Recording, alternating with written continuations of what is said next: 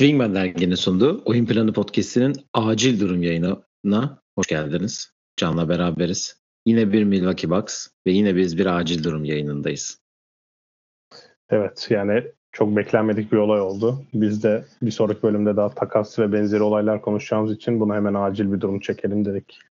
Yani şöyle oldu. E, açıkçası yani ben bugün oturdum yayına işte önümüzdeki yayın konuşacağımız işte takasları yazarken konuşacağımız konuları yazarken falan bir anda Twitter'da haber düştü ve senden direkt şu mesaja mesaj geldi.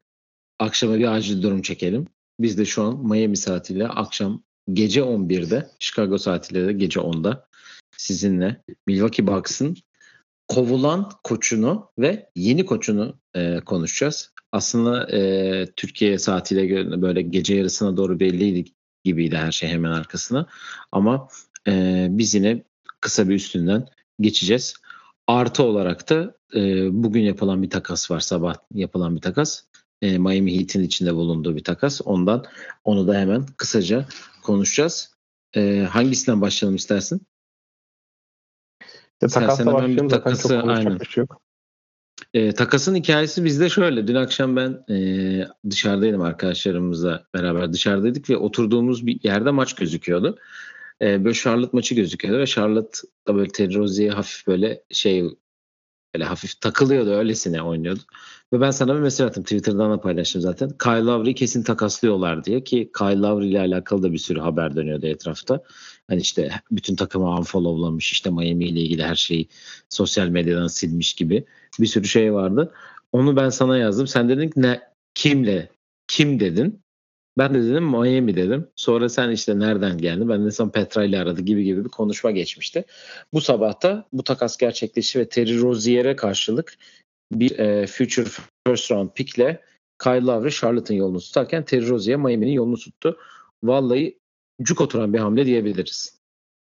Evet zaten Kyle Lowry'nin son zamanlarda kötü oynaması ve istatistik olarak da bayağı sırıtması diyelim. Özellikle eksik olduğu maçlardan eminim.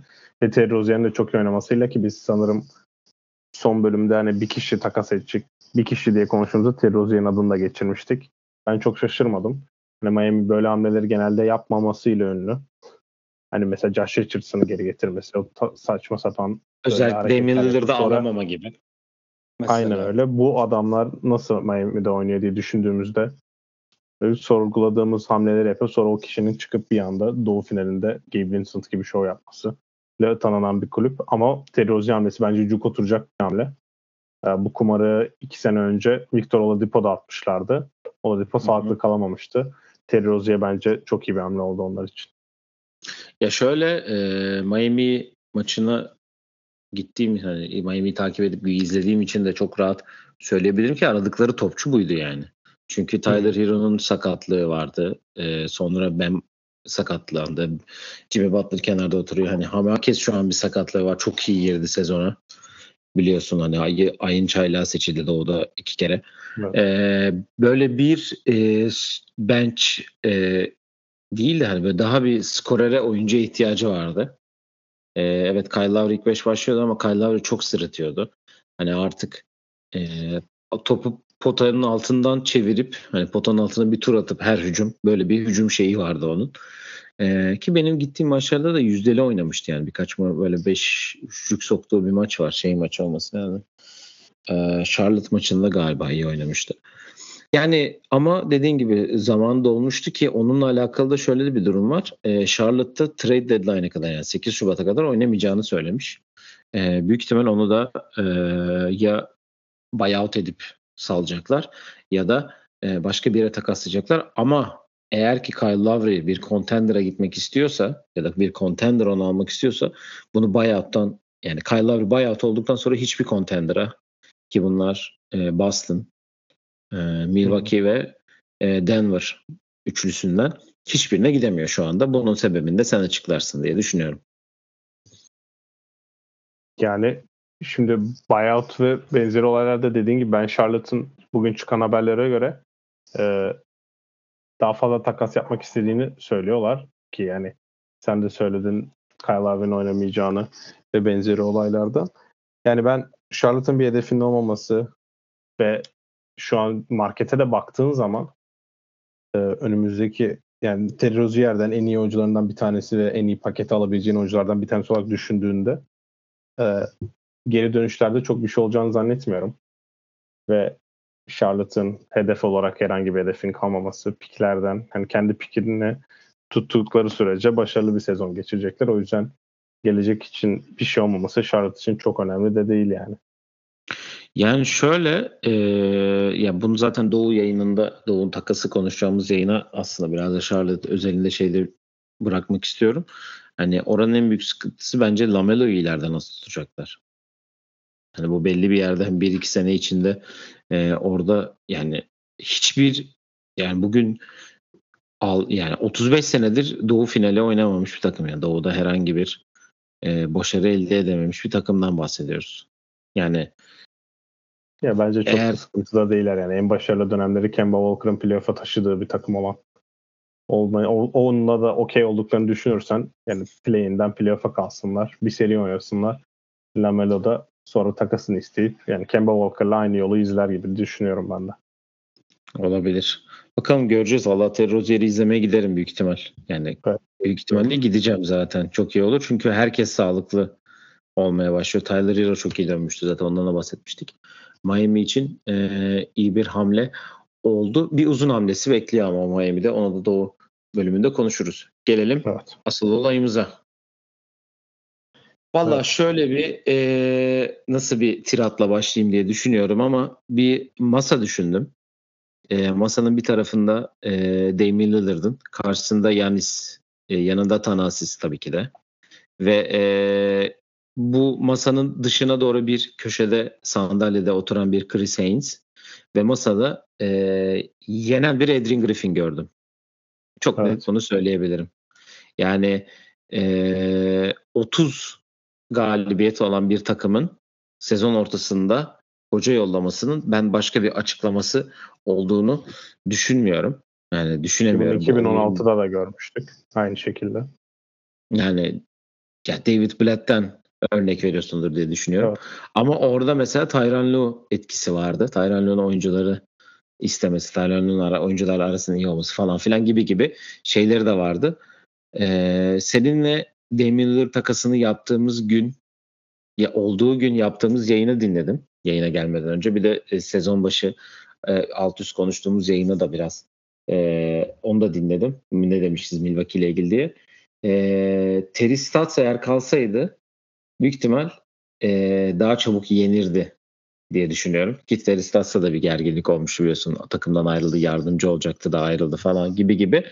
Ben demişim ki e, sezonun ortasına doğru bir Adrian Griffin'i yollamamı, e, Adrian Griffin'i yiyip Terry oraya getirme yok mu demişken e, bu demin anlattığım yemek masasına oturan bir e, Duck Rivers gördük.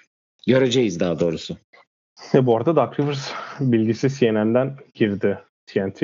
Ama CNN'den öyle bilgi bugün çıkmamış. Front Office Sports diye bayağı hani verified bir hesap var ya o paylaştı. CNN'in bugün Duck Rivers'la ilgili hiçbir, hiçbir haber girmediğini yazdı. Ve TNT CNN'i e, kullanarak böyle bilgi yaydı. E, Woj ve Shams'den de girmediğine göre bu haber. Evet çok büyük bir aday olduğu ve hani en büyük adayın olduğu daha zaten kovulduktan 10 dakika sonra çıktıysa belli ki Milwaukee Bucks e, Adrian Griffin işine son verirken böyle bir haberle yani bunu bilerek yola çıktılar. Adrian Griffin'le ilgili ben birkaç dipnot söyleyeyim. Benim gördüğüm ben e, iki tane box maçına gittim canlı. Bir tanesi Detroit maçıydı diye e, Detroit'in mağlubiyet serisindeki üçüncü maç e, Tuo ve diğeri de Indiana maçıydı. Yani sizin sayı rekorunu kırdığı Indiana maçıydı. Detroit maçında benim dikkatimi çeken aslında iki maçta da rotasyon kullanımı yani rotasyon ilk beş başlıyordu. Birinci periyodun sonuna doğru Yanis oyundan çıkıyor. Her topu Bobby Portis atıyor. Sonra ikinci periyodun başlarında Yanis olmadığında Dame her topu atıyor. Hani böyle sırayla senat senat senat tarzı bir sistem vardı. Rotasyonlardan memnun olmadı. Sonra in-season turnuvada Indiana mağlubiyetinin üstüne soyma olasılığına zaten haber sızmıştı hatırlıyorsan. Hı hı. Oradan çıkan haberler ve benzer olaylarla biraz e, güven e, güven gittiği zaten ortaya çıkmıştı. Hemen Chris Haynes'e haber gitmişti. Ve Chris Haynes'e de haber zaten bir kişiden gidiyor. O da Onun dışında sıfır numaralı e, takımın gardından bu yaz takıma gelen e, kişiden masanın başında oturan insandan diyeyim ben. Ve Chris Haynes'in de bugün yazdığı e, yazıda kendisi bu arada Adrian Griffin'den de birkaç cümle alabilmiş. Yani Adrian Griffin'de çok teşekkür ederim. Ben daha önce birkaç interview yaptım. Birçok takıma interview yaptım. Bana şans verdiler ve ben yani Dame, Chris Middleton ve Brook Lopez gibi oyuncular koçluk yapma fırsatını elde ettim diye teşekkür etmiş. Yani diyecek çok da başka bir şey yok ama yani orada çıkan habere göre e, şöyle bir cümle var orada. Bilmiyorum sen denk geldin buna. Milwaukee 2023-2024 sezonunda bir adım geri atmaya okeylenmişti. Ve buna da okeylendikleri için e, daha önce hiç head coach olmamış Adrian Griffin'i işe getirmeye de okeylerdi. Ancak buna karşı sürpriz olarak yaz sonu Damian Lillard'la anlaştılar ve bütün takımın üzerindeki beklenti sona erdi. Be- beklenti yükseldi ve Griffin de kendini şu an kazanması gereken bir takım içinde buldu. Yani şu an Adrian Griffin içinde bulunduğu durumla e, Steven Silas'ın Houston Rockets'a başına geldiğinde bu, bulduğu durumla bir fark yok. Ben de yani Galatasaray evet. örneği verecektim futboldan. Ha yok. yok. Ee, benim aklıma yok. aslında direkt o geldi. Çünkü hani Steven Silas sonuçta playoff'a kalmış ve playoff'ta hedefi yüksek bir takıma gelmişti bir anda rebuilding takımı oldular ve onun e, işine son verildi. 2 yıl ya da 3 yıl kaldı yanlış hatırlamıyorsam. Adrian Griffin'de en azından Bucks, Bucks'ın takım sahipleri de hani olanları ve mutsuzluğu görüp ve e, 43 maç sadece dayanabildiler. Ya ben üzüldüm. Sonuçta herhangi bir sporda olsun özellikle ülkemizde de bu ara Erdem Can'la da gördüğümüz asistanlara asla şans verilmemesi.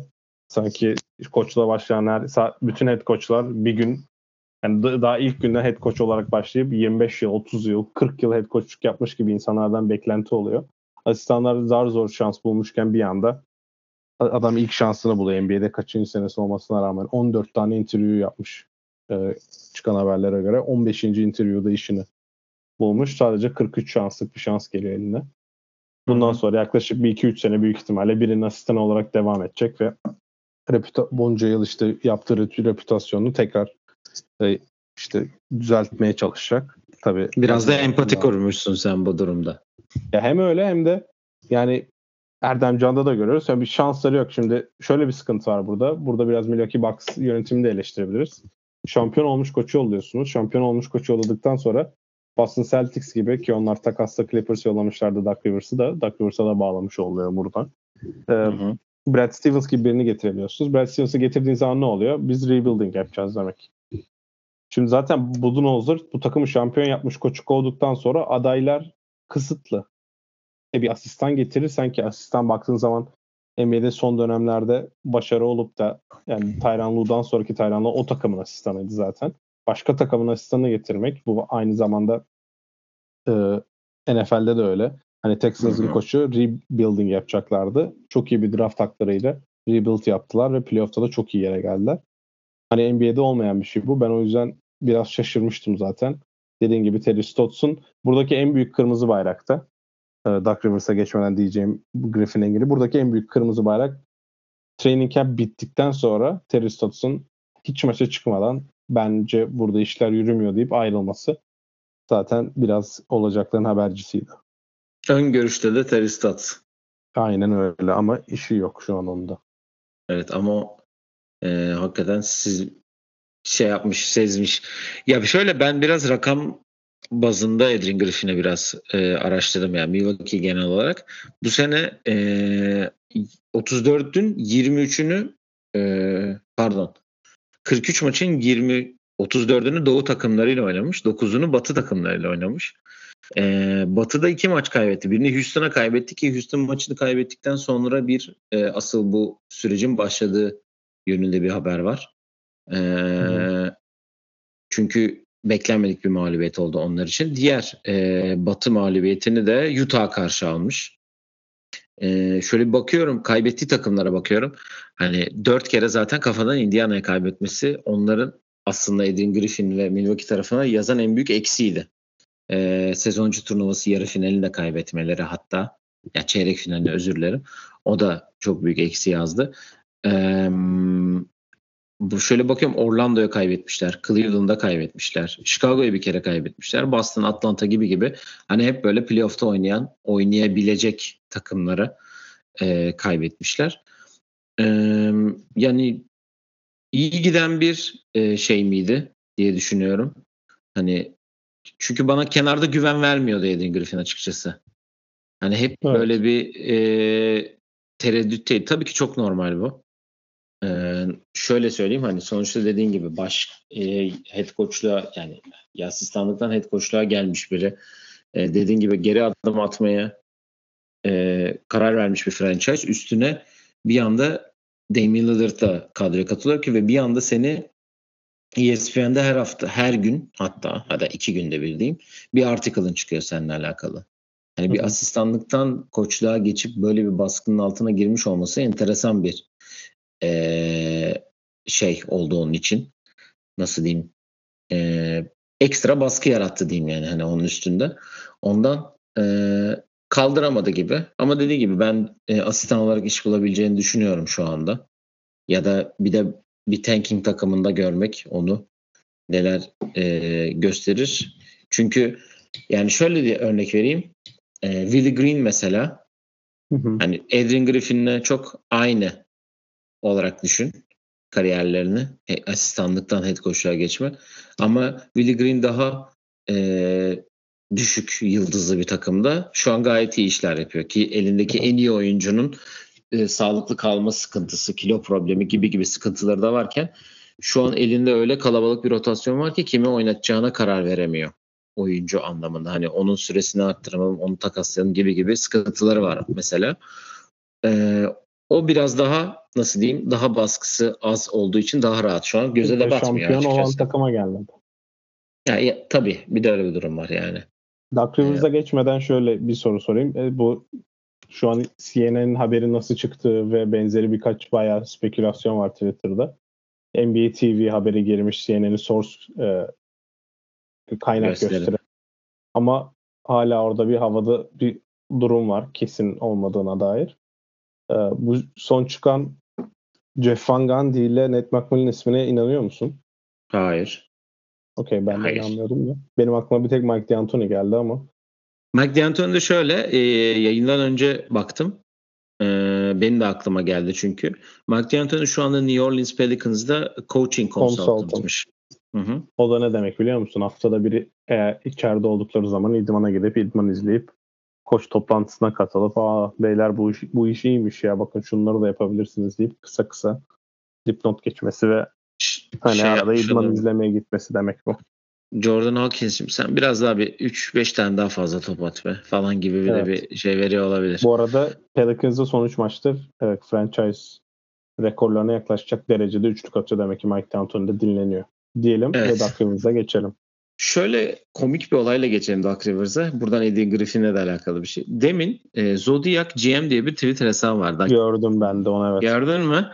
E, sezon başı Damian Lillard takaslandığında e, koçla ve diğer ekiple Damian Lillard'ın bir burç haritasını tutmadığı e, şeklinde bir tweet'i var. Üstüne de bu sene eğer şampiyon olursa Milwaukee sen, önümüzdeki sezon Damian Lillard'ın takımda olamazsa pardon Damian Lillard'ın takımda kalabileceğini düşünmüyorum diye bir e, tweet'i var. E, ya, Yannis'le de e, Adrian Griffin'in sinerjisinin tutmadığı aşağı e, hatta diye bir tweet'i var. Altına da tutabileceği koçlar listesi var. Bunlar Nick Nurse, Mike Budenholzer, Jason Kidd, Steve Kerr ve Doug Rivers. Ve şu anda evet, da e, Doug Rivers'ın da e, bütün takımda kimyasının ve e, burç haritasının çok iyi tutacağı yönünde bir e, nasıl diyeyim e, öngörüsü var kendisinin. Merak ediyorsanız Twitter hesabın adı da The Zodiac GM olarak geçiyor. Bakabilirsiniz. Sen de düşünüyorsun bu konu hakkında. ya ben de gördüm bunu. Harbi komedi ama yani Yanis'in iş Griffin işi aldıktan sonraki yorumları ve benzeri olaylarla e, çok daha belli olan bir durummuş bu. Onu da gördük. Bu arada Mike Budenholzer'dan bahsetmişken Mike Budenholzer yaklaşık 10 gün önce bir haftalığında Meksika'da tatildeydi. E, o ailesiyle birlikte. Onu söyleyebilirim çünkü Meksika'da tatil yaptığı otelde çalışan arkadaşım benim lisede en yakın arkadaşlarımdan bir tanesiydi. O bana Mike Budenholzer'la selfiesini atıp bu adamı tanıyor musun diye bir fotoğraf yollamıştı da şimdi o aklıma geldi. Normal sezon denince o der, diye açıklama yapsan direkt. Ya Doug Rivers'la ilgili de kısa dipnot geçeceksek yani ben beklenti olarak çok bir beklentim yok. Ben Doug Rivers'ı son zamanlarda zaten Bill Simmons podcast'inden dinliyoruz. O yüzden e, çok iyi eğer Bucks takip eden ve Bucks'ı merak eden kişiler varsa Twitter'da da söyleyeyim Nathan Marzion diye bir adam var. O kendisi bütün Bill Simmons podcast'inde Doug Rivers'ın Milwaukee ile ilgili söyledikleri ve düşüncelerini bir posta paylaşmış. Hepsinin kısa kısa dipnotları geçeyim.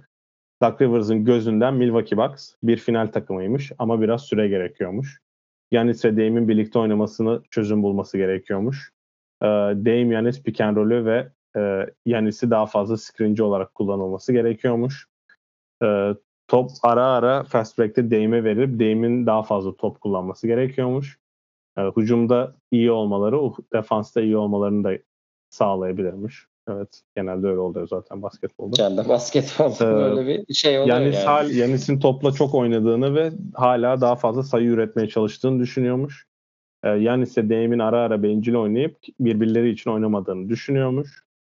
Ee, Dame'in de kendini zorla takıma entegre etmeye çalıştığını, takımın bench'ten veteran bir garda ihtiyacı olduğunu mesela oğlu gibi. Oğlu gibi not, notunu ben ekliyorum bu arada burada.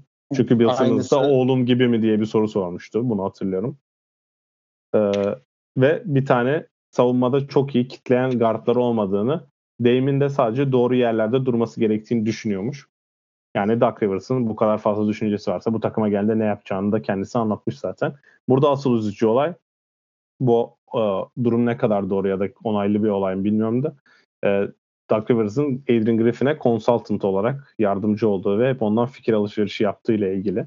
Bilmiyorum ne kadar doğru bir olay ve official bir açıklama da olmadığı için yani resmi bir durum yok ortada.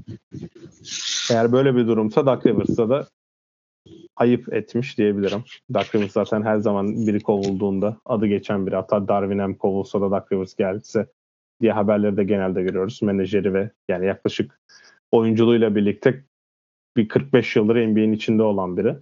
Böyle Hı-hı. bir e, ayak kaydırmaya gerek olmadığını düşünüyordum ben. Yani 40 maç head coachluk yapmamış oluyor. En son durumu 2008'den beri başarı olarak her zaman başarısızlıklarıyla öne çıkan. Oynadığı son seri 3-2'den kaybetmiş. Rakibin oyuncusu yanlış hatırlamıyorsam Jason Tatum son periyoda kadar skandal bir maç oynamasına rağmen oradan maçı kaybetmiş. Üstüne de seriyi kaybetmiş bir koç. Yani gelsin ben çok bir beklentim yok bu arada kendisiyle alakalı. Zaten başarılı olursa sürpriz olur. Ve Doug Rivers'a gelecek demek bu beyan biraz e, maç içi adjustment'lara benzetiyorum. Koç değişikliklerine. Yani maç içi mesela Mike D'Antoni de çok olur bu. Devre arasında rakip X bir şey yapıyor. Mike D'Antoni hiç adjustment yapmıyor. Ya da adjustment yapmadığı için maçı kaybet. Adjustment yapsak işe yarayacağını mı düşünüyorduk? Yani her adjustment işe yarayacak da her coverage'ı değiştirdiğinde işe yarayacak diye bir durum yok. Şimdi Doug Rivers da head coach oldu. 30-13 takıma Doug Rivers geldi. Bu takım 60-22 bitirecek diye bir şey yok. Belki 41-41 bitirecek buradan takım yani. Takım bu öyle 41-41 bitirmek için çok iyi de. E bence biraz gereksiz bir durum. Adrian Griffin eğer cidden böyle gitmesi gerekiyorsa gelecek kişi Doug Rivers değil de başkası olsa ben tercih ederdim. Ama adaylar da kısıtlı. Doug Rivers'ın da marketi var. Kendisi zaten ESPN'de de yorumcuydu aktif kaldı. Başarılar dileyelim. Aston Rivers'ı da alacağına eminim bu arada onu da söyleyeyim. Benim de aklıma geldi vallahi. Ne yalan söyleyeyim. Yani ıı, benim açıkçası yani Duck Rivers mı bu isim? Hani anladın mı hani yani onu diyorum zaten yani işe mi yarayacak? Kesin işe mi yarayacak? Yani sen de söyle zaten. İki, şimdi önüme açtım coaching şeyini. 2008'de dediğin gibi NBA şampiyonu oldu. Ee, sonra 2010'da NBA finali oynadı ki tarihin en kötü maçını izletmişti bize ki bu podcast'in en çok sevdiğim maçlardan biridir biliyorsun. Herkes biliyordur. Sonra Boston'la yani çok fazla bir başarısı yok. Bakıyorum şöyle bir yine 6 maçlık seriler. Hani şöyle bir daha playoff şeyine bakıyorum da. Yani Clippers zaten hep bir e, choke durumundaydı. Sürekli işte o Lob City ekibini oynatabilme şeyi yok. İşte Chris Paul'lu, Blake Griffin'i, DeAndre'li işte J.J. Redick podcast'i dinliyorsanız bu ekibe zaten çok iyi hakimsinizdir. Sonra da bir 3 senelik Philadelphia denemesi var ki yani e, olmadı. olmayacaktı da yani. Duck Rivers'ın e, çok fazla ileri götürebildiği bir durum değildi. James 16 Mayıs. Bıraktır ya. James Harden All-Star olmadıktan sonra tamamen iptal oldu mesela. Onu da iyi yönetemedi. Oyuncu yönetmesiyle de bilinen bir olay. Yani bilinen bir oyun kişi. Duck Rivers. Ya burada benim çok bir beklentim yok. Senin nasıl bir beklentin var? Yani sence şu an Duck Rivers geldi. Sene sonu bu oldu dersen ne olmuş olur? Valla Duck Rivers'la bu sene ee, Doğu finali görür mü acaba diye düşünüyorum. Şu bu an arada ikinciler. Chicago Illinois'ymiş bu arada. Hani bu bilgiyi de geçelim lütfen. Evet. Diyorsun ve ben asla laf etmem Chicago'lu insanları da Duck Rivers ya ben ayıp ettiğini düşünüyorum. Ya Özellikle ise yani.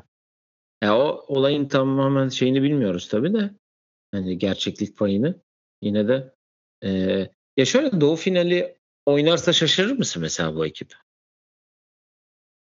Hayır da Adrian Griffin Doğu finali oynatsa şaşırır mıydın? Oynamasa da Ee, şaşırmazdım ben bu arada Doğu finali. Sonuçta Boston daha iyi takım. Philadelphia bence şu an daha iyi gözüküyor. Miami'nin olma ihtimali var. Daha Yani ne şu an oynadı? Rivers da seni bence garantilemiyor ki zaten. Yok Doğu ya şöyle. Doug Rivers'ın buraya ne getireceğine de alakalı. Şimdi bu saydığın takımlar Philadelphia'nın ne oynadığı belli. Ee, Miami ne oynadığı belli. Boston ne oynadığı kesin belli zaten. Ee, bu takımlar herkesin bir sistemi, bir oyun e, planı var. Şimdi Miami, Milwaukee bana o güveni vermedi sezon başına mı? Yarısına kadar geldik. Milwaukee bana Adrian Griffin'le oynadığı dönemde hiçbir güven, hiçbir şey aşılamadı açıkçası. Ama Evet. Duck Rivers'ta da vardı. Tamam ya Duck Rivers geldi de oldu. Tamam o aşıladı bana bir şey, bir şeyler verecek gibi de yok. O ya şu an bana onu verebilecek koç da yok markette. Hani işi bir Kenny Atkins'in görsem derdim ki aa tamam ya bak başka bir şey Yönetmesini ama olabilir. Warriors'tan alman gerekiyor. Tabii. Ya mesela şimdi Atlanta konuşurken nasıl Quinn Snyder'a Quinn Snyder ilk oraya gitti. Bir yaz geçirelim de bir bakalım ne oluyor ki şu an onlar eee, takas şeyini bayağı ha- hareketli geçirecekler. Onu sonra ikinci sezonun ikinci yarısına biraz daha asıl konuşmak gerekecek Atlanta olarak ama sonuçta bir şey verebilecek yani güven vermiyor anladın mı? Çok fazla eee, kaybedip çok fazla medyada olup bu kadar hani senin dediğin gibi aktif kalması eee, ona eksi yazdı bence bir sürü olayda da. Eee, ki bir sürü insan da 2008'de Boston'ı Duck Rivers şampiyon yapmadı zaten. Biz kendimiz olduk diyen bir oyuncu grubu da var. Biliyorsun. Eee, bilmiyorum. Ya ben son Ben- olarak şöyle bir şey diyeyim. Zaten kısıt keseceğiz dedik. Normalde biliyorsun bu saate bu dur konuyu bir saat konuşuruz da iki sene önce ya da üç sene mi oluyor? Üç sene önce e, Ryan Sanders kovulduktan 3 saat sonra yani kovulduktan 15 dakika sonra bile olabilir. Chris Finch head coach olarak açıklanmıştı Minnesota'da ve büyük kalkınma yaratmıştı. Yani daha kovmadan yeni koçla belli ki anlaşılmış ve başka hiç kimseye şans tanımadan bu olay yapıldı diye özellikle e, asistanlar ya da işte o işle belki bağlantılı olan kişiler bayağı bir kalkınma çıkarmıştı. Ve sanırım NBA uyarı mı ne çekmişti Minnesota yanlış hatırlamıyorsam.